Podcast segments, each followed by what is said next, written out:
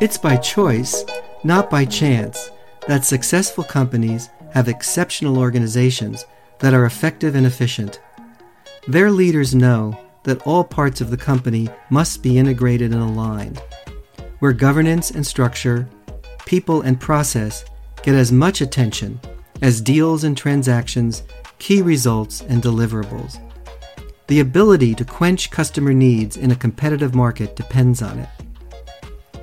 The tools in this toolbox are essential because of the vaccine they provide against organizational problems, the high stakes of not using them, and the enormous benefit that flows to the bottom line.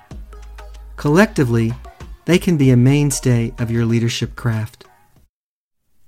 This is David Gazek with The Essentials, your toolbox for organizational checkups and sustained health. We continue the series with number 15 of 22 short episodes for leaders of an organization and anyone intent on joining their ranks.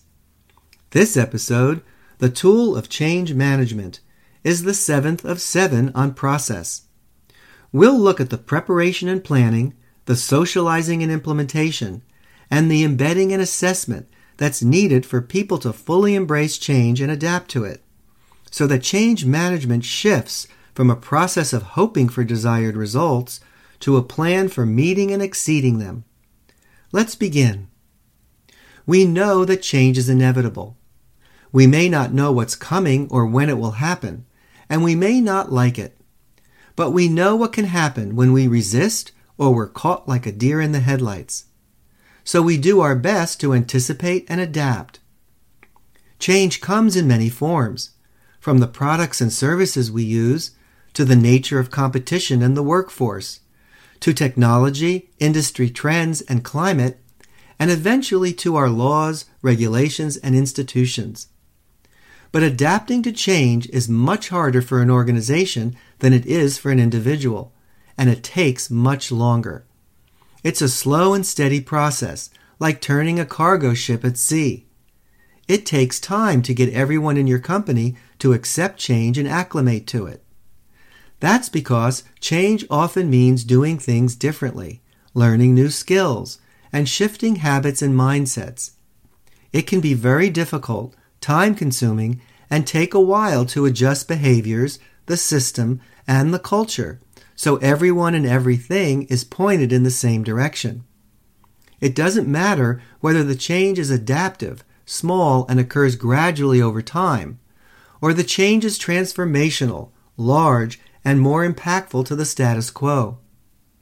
That's why you can't leave it to chance that your organization will get through it, that everyone will figure it out. You need to plan and prepare, and socialize and implement your response to change and you need a period of time to embed the changes in the way you work so everyone can adapt.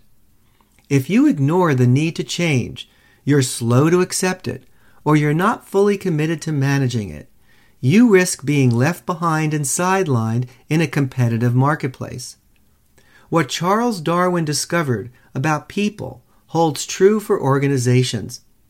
It's not the strongest species that survive, nor the most intelligent but the most responsive to change.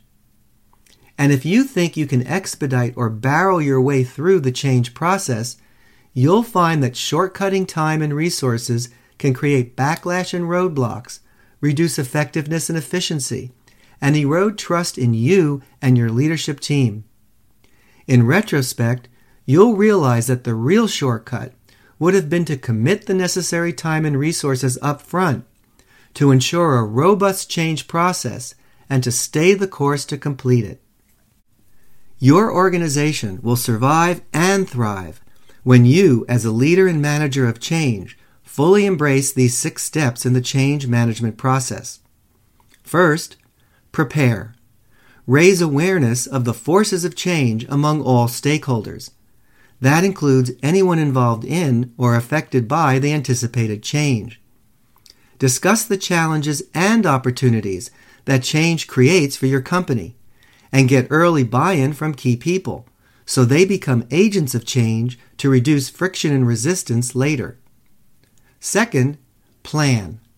Create a change playbook for everyone with the goals you're seeking to achieve, a roadmap with the tasks that need to be done, a schedule, and the criteria for how success will be measured.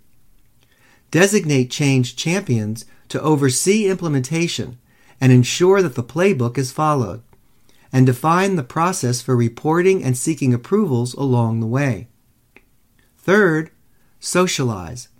Keep your teams informed before, during, and after implementing the change to remind them of the reasons for it, to enable them to anticipate what will happen and when, and to empower them to also become agents of change so they can help eliminate pushback. Fourth, implement. Stay clear eyed during execution and follow through to minimize distraction and disruption. And keep an open heart and mind so you can respond to unanticipated situations and make adjustments in a timely and constructive manner. Fifth, embed.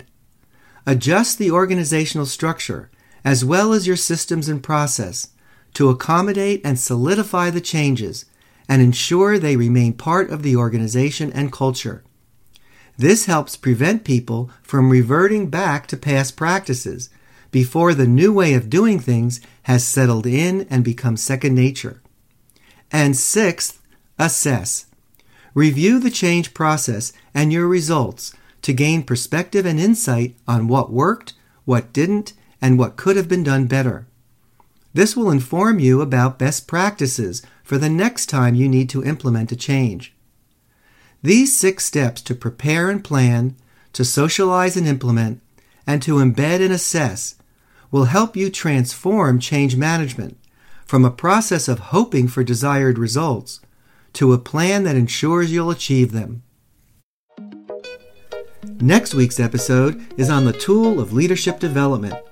We'll look at what it takes to become a transformational leader who models behaviors that increase individual and team engagement and their sense of what they can achieve, and that permeate the organization with a mindset for excellence that leads to better performance. For a written version of this episode or a complete copy of the essentials, go to gazikconsulting.com forward slash resources. If you'd like to talk about putting this or any of the tools into practice, or tackling an organizational challenge, you're welcome to email me for an initial consultation at no charge. My email is david at gazikconsulting.com. I also welcome your thoughts and questions. Thank you for listening and for the privilege of your time.